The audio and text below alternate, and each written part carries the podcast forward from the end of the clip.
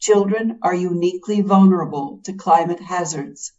They are less able to survive extreme weather events and are more susceptible to toxic chemicals, temperature changes, and disease.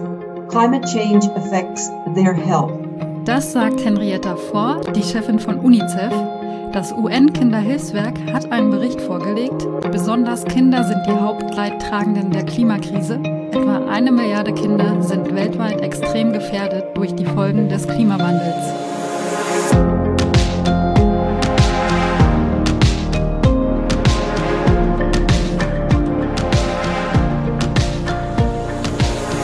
Ihr hört das Klima-Update, den Nachrichtenpodcast von Klimareporter, zurzeit in Zusammenarbeit mit der Taz. Ich bin Sandra Kirchner und mache das mit Lena Wrba.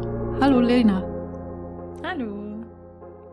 Wir sprechen heute wieder über drei Klimathemen, über das Sofortprogramm für die Emissionen von Gebäuden, über die Hauptleidtragenden der Klimakrise und über die Diskussion um die Förderung von Lastenfahrrädern. Doch bevor wir starten, möchten wir euch kurz auf eine Attributionsstudie hinweisen. Über solche Studien haben wir ja hier im Podcast schon häufiger gesprochen. Die untersuchen, wie ein ganz bestimmtes Ereignis mit dem Klimawandel zusammenhing. Die Flutkatastrophe in Nordrhein-Westfalen, Rheinland-Pfalz, Belgien und Teile der Niederlande waren ja da auch betroffen. Diese Katastrophe ist mit großer Wahrscheinlichkeit eine Folge der Klimakrise, falls da noch jemand dran gezweifelt haben sollte. Die Wahrscheinlichkeit, dass so ein Extremereignis eintritt, hat der Klimawandel um das eins Komma zwei bis neunfache erhöht. Doch nun zu unserem ersten Thema, ein Dauerbrenner sozusagen, nämlich die fehlende Klimapolitik der GroKo. Wie wenig sich die GroKo darum bemüht, konnte man auch mal wieder in den letzten Wochen beobachten. Und jetzt hat die Bundesregierung auch die Quittung dafür bekommen. Es geht um das Sofortprogramm zwanzig zwanzig für den Gebäudebestand. Das wurde vom Expertenrat für Klimafragen beurteilt und die haben in dieser Woche ihre Einschätzung vorgelegt. Das reicht nicht. Doch der Reihe nach, worum geht es denn da eigentlich? Anfang des Jahres war ja irgendwann klar, Deutschland schafft es, sein Klimaziel für zweitausendzwanzig einzuhalten, wenn auch mit Ach und Krach und vor allem dank des pandemiebedingten Lockdowns, wegen dem die Emissionen ja kurzzeitig stark zurückgegangen sind. Und neben diesem allgemeinen Klimaziel, das eben erreicht wurde, gibt es seit zweitausendzwanzig auch noch sogenannte Sektorenziele. Und die geben vor, wie viel Millionen Tonnen C O zwei die einzelnen Bereiche bzw. Ähm, ja, Sektoren wie die Energiewirtschaft, die Industrie, der Verkehr und so weiter ausstoßen dürfen. Das haben für zweitausendzwanzig quasi alle Sektoren eingehalten, außer eben der Gebäudesektor. Das lag unter anderem wohl daran, dass wir zweitausendzwanzig mehr geheizt haben und damit mehr Energie verbraucht und Emissionen verursacht haben, als es das Sektorziel vorgesehen hatte. Und am Ende lag der Gebäudebestand dann eben zwei Millionen Tonnen über dem offiziellen Ziel. Und wenn das passiert, wenn diese Ziele verfehlt werden, dann ist es so geregelt, dass dann die Politik nochmal ran muss. Das sieht das Klimaschutzgesetz so vor, das wir seit zwei Jahren haben und in diesem Jahr auch nochmal verschärft wurde. Und in dem Gesetz heißt es also, schafft ein Sektor sein Ziel nicht, müssen die zuständigen Ministerien, in diesem Fall das Bundeswirtschaftsministerium und das Bundesinnenministerium, innerhalb von drei Monaten ein Sofortprogramm vorlegen, das auflistet, wie sie die zu viel ausgestoßenen Emissionen im Folgejahr mindern wollen. So ein Programm haben die beiden Ministerien auch vorgelegt. Da steht aber eigentlich nicht so viel drin. Die einzige Maßnahme, die die Ministerien vorgeschlagen haben, ist es, die Förderung für effiziente Gebäude um rund fünf Komma acht Milliarden Euro aufzustocken. Mit dem Geld kann man das Dämmen von Häusern oder den Austausch von fossilen Heizungen fördern. Ja, das äh, klingt tatsächlich nicht so richtig einfallsreich und deswegen ist es auch nicht überraschend, dass das, was man da jetzt vorhat, halt wieder nicht ausreicht. Also das sagt zumindest der Expertenrat für Klimafragen der Bundesregierung. Und das ist natürlich unangenehm für die Bundesregierung und deswegen wird das auch nicht an die große Glocke gehängt. Und umso wichtiger ist es, da genauer hinzuschauen, damit das jetzt nicht einfach im Sande verläuft. Weil eigentlich ist es so, das Sofortprogramm geht jetzt erstmal in die Ressortabstimmung. Das heißt, alle Bundesministerien stimmen sich dazu ab und müssen das Programm dann eigentlich auch nochmal verschärfen. Und dann würde üblicherweise die Regierung, also das Kabinett, das beschließen und danach würde es an den Bundestag gehen. Aber wegen der Bundestagswahl ist es gerade nicht so ganz klar, ob und wann das passiert. Und wenn es nicht passiert, dann wäre es halt auf jeden Fall ein weiteres Beispiel dafür, dass sich gerade die Unionsparteien und die S P D zu den Klimazielen immer wieder bekennen, aber es halt vor allen Dingen an der Umsetzung noch hapert. Also wenn es darum geht, die Maßnahmen dann eben auch ernsthaft ähm, durchzuführen. Wir haben mit Barbara Metz von der Deutschen Umwelthilfe gesprochen. Die findet das skandalös, weil das halt alles so intransparent abläuft. Das Sofortprogramm äh, für die Gebäude wurde ja auch erst veröffentlicht, als die ExpertInnen äh, ihr Urteil am Mittwoch veröffentlicht haben. Und die Umwelthilfe überlegt, ob sie klagen, wenn sich die Regierung beim Sofortprogramm nicht bewegt. Eigentlich ist es auch krass, dass die Politik immer Druck braucht, nachdem man ja mittlerweile weiß, wie heftig die Klimakrise wird. Vielleicht noch abschließend dazu, warum das mit den Gebäuden so wichtig ist.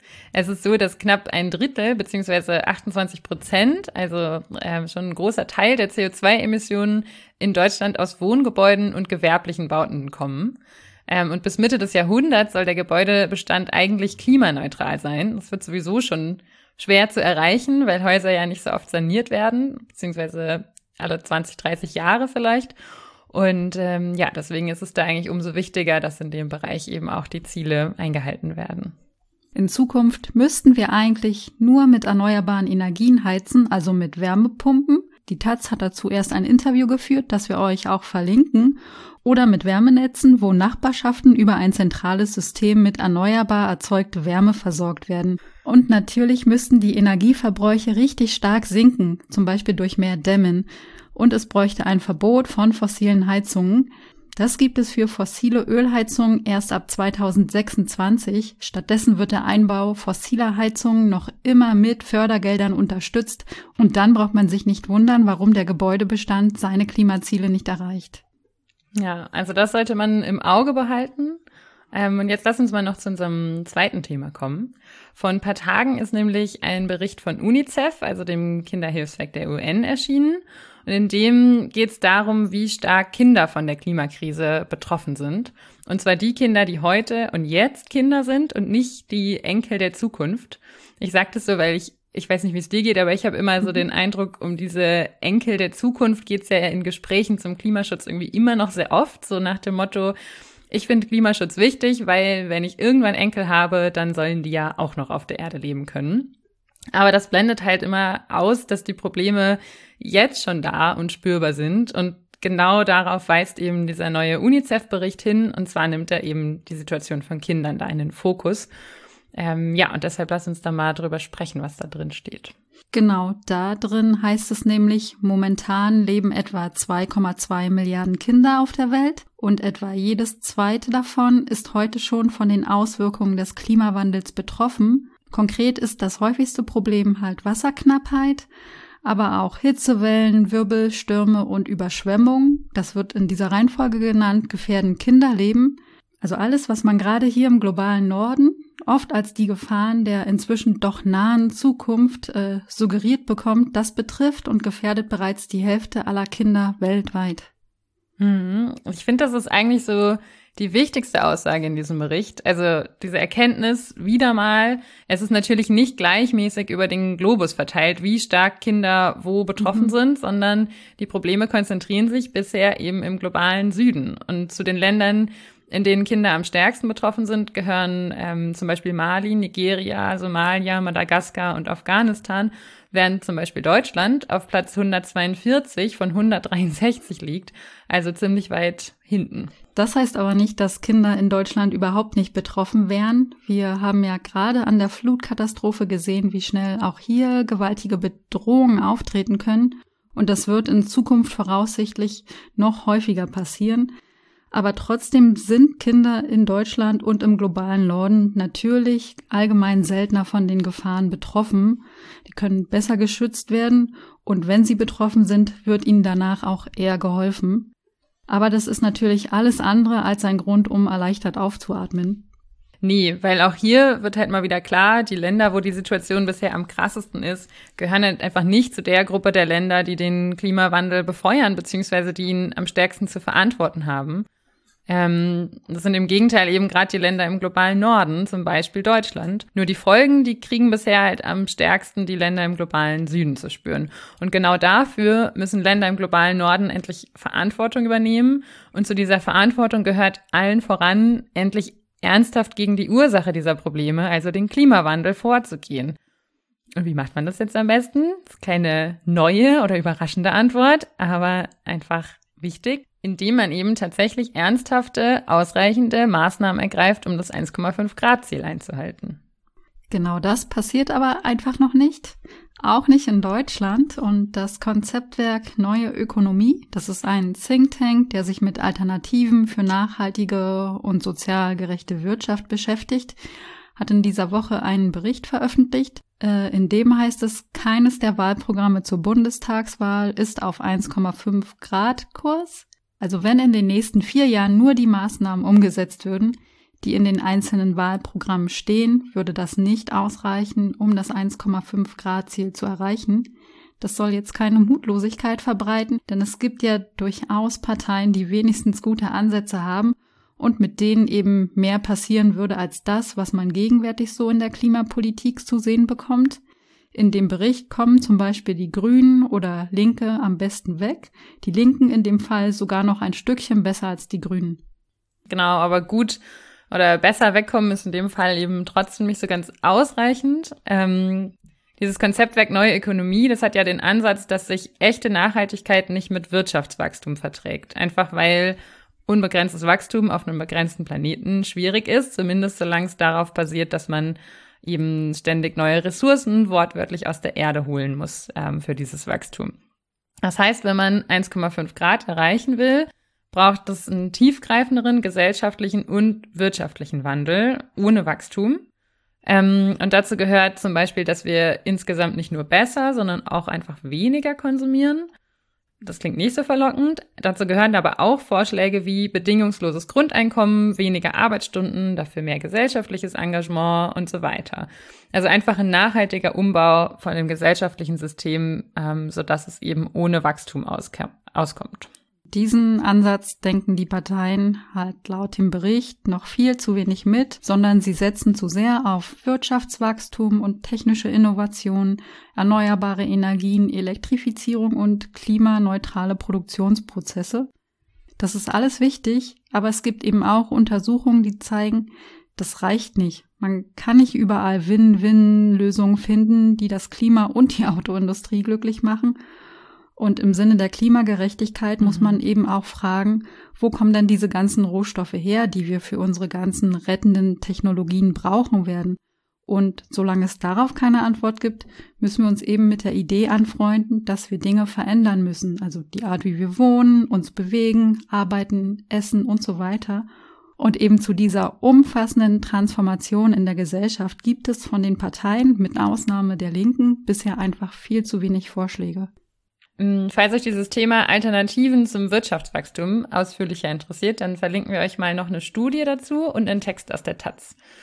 Und jetzt lass uns mal noch zu unserem letzten Thema kommen. Vielleicht habt ihr es auch mitgekriegt die letzte Woche, vor allem online, aber auch in verschiedenen Zeitungen wurde über eine Forderung der Grünen extrem, naja, hitzig, sagen wir mal hitzig diskutiert. Und zwar fordern sie eine finanzielle Förderung von Lastenfahrrädern. Das machen sie eigentlich aber nicht erst seit dieser Woche, aber diese Woche wurde eben in einem Bericht vom Redaktionsnetzwerk Deutschland über eine kleine Anfrage des grünen Bundestagsabgeordneten Sven Christian Kindler an das Bundesverkehrsministerium berichtet. Und in diesem ähm, Artikel hieß es dann, dass in den vergangenen drei Jahren nur achthundertsiebenundachtzig Lastenfahrräder gefördert worden sind, was tatsächlich nicht so viel ist. Und in diesem Kontext hieß es in dem Beitrag dann eben, dass die Grünen die Förderung für Lastenfahrräder ja ausweiten wollen. Und das haben dann etliche Leute genutzt, um ihren Senf dazuzugeben. Etwa der C D U-Generalsekretär Paul Ziemiak hat den Vorschlag auf Twitter verspottet. Er schrieb, dass die Vorschläge der Grünen eigentlich immer abstruser und weltfremder würden. Er stelle sich quasi einen Bauarbeiter vor, wie er mit seinem Lastenfahrrad samt Presslufthammer und Betonmischer im Fahrradanhänger zur Baustelle fährt. Und solche Kommentare gab es richtig viele. Und auch Bundesumweltministerin Svenja Schulze sieht den Vorschlag skeptisch, weil der Bund ja längst Lastenräder fördert, aber eben nur Firmen, FreiberuflerInnen und Kommunen. Ja, ich verstehe diesen ersten Impuls von, wir haben so große Probleme und die Grünen kommen uns mit Lastenrädern. Das war tatsächlich auch so ein bisschen mein erster Impuls, als ich nur die Schlagzeile gelesen habe, aber man muss es halt einordnen. Also erstens ist es ja nun wirklich nicht der einzige, die einzige Idee der Grünen. Und zweitens haben Lastenräder diesen Shitstorm der letzten Woche auch einfach nicht verdient. Also sie können natürlich nur ein kleiner Teil der Lösung sein, aber wenn wir uns mal dran erinnern, dass wir eine Verkehrswende brauchen, spielen sie halt doch eine Rolle. Und die Verkehrswende braucht einfach wahnsinnig viele kleine mhm. und große Veränderungen. Und Lastenräder können Autos einerseits in bestimmten Situationen einfach ersetzen und sie können darüber hinaus aber auch weitere Veränderungen überhaupt erstmal anstoßen. Ja, lass uns das mal kurz genauer anschauen. Es gibt einen interessanten Spiegelartikel dazu, den verlinken wir euch auch in den Shownotes. Da kommt ein Experte, der sich mit städtischer Mobilität befasst, nämlich Wolfgang Eichinger von der Organisation Agora Verkehrswende zu Wort. Und der sagt zum Beispiel, dass so ein Fördergeld schon mal eine gute Idee ist, weil es eben die Aufmerksamkeit der Menschen auf das Thema Lastenfahrräder lenkt. Das heißt zum Beispiel Familien, Paare oder Lebensgemeinschaften welcher Art, die überlegen, sich ein Zweitauto anzuschaffen, denken vielleicht ein Lastenrad als Alternative mit und das gilt auch für Gewerbetreibende. Aber Wolfgang Eichinger sagt natürlich auch, am meisten Sinn macht eine Förderung für Lastenräder, wenn sie in Mobilitätskonzepte eingebettet ist. Das heißt zum Beispiel, dass diese Förderung nicht alleine daherkommen muss, sondern mit dem Ausbau von Radwegen verknüpft werden soll. Andersrum könnte es aber auch sein, dass Radwege ausgebaut werden, weil man sieht, dass Lastenräder eben verstärkt genutzt werden und man mehr Platz braucht. Also mehr Radwege als Reaktion auf mehr Lastenfahrräder. Da haben wir schon ein paar Punkte auf der Pro-Liste für Lastenräder. Und für alle, die jetzt sagen, aber mein Auto, muss man natürlich sagen, also A, sind Lastenräder kein kompletter Ersatz für alle Autos, das ist ja klar. Es gibt Situationen, da hilft einem ein Rad einfach nichts. Meine Mutter kann jetzt meine Oma nicht im Lastenrad zum Arzt fahren. Aber vielleicht ist es eben ein Ersatz für einige Autos und mindestens für einige Fahrten. Und B, manchmal lohnt es eben auch zu hinterfragen, an was man sich so gewöhnt hat.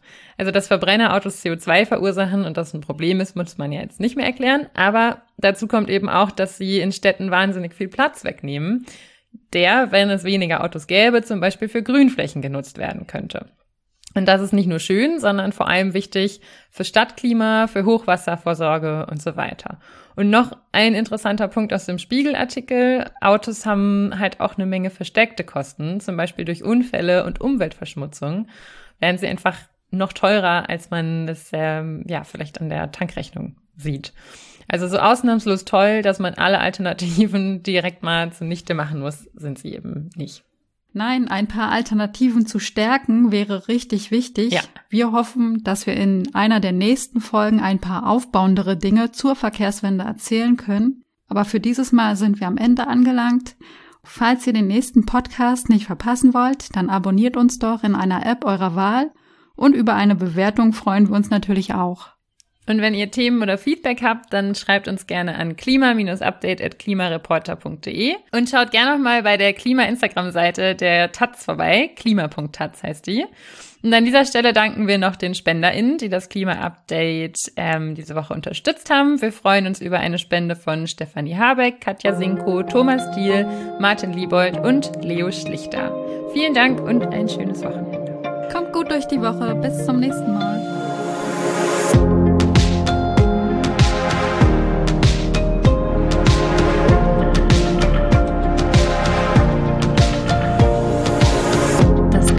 Update ist ein Projekt des Klimawissen e V, zurzeit in Zusammenarbeit mit der Taz.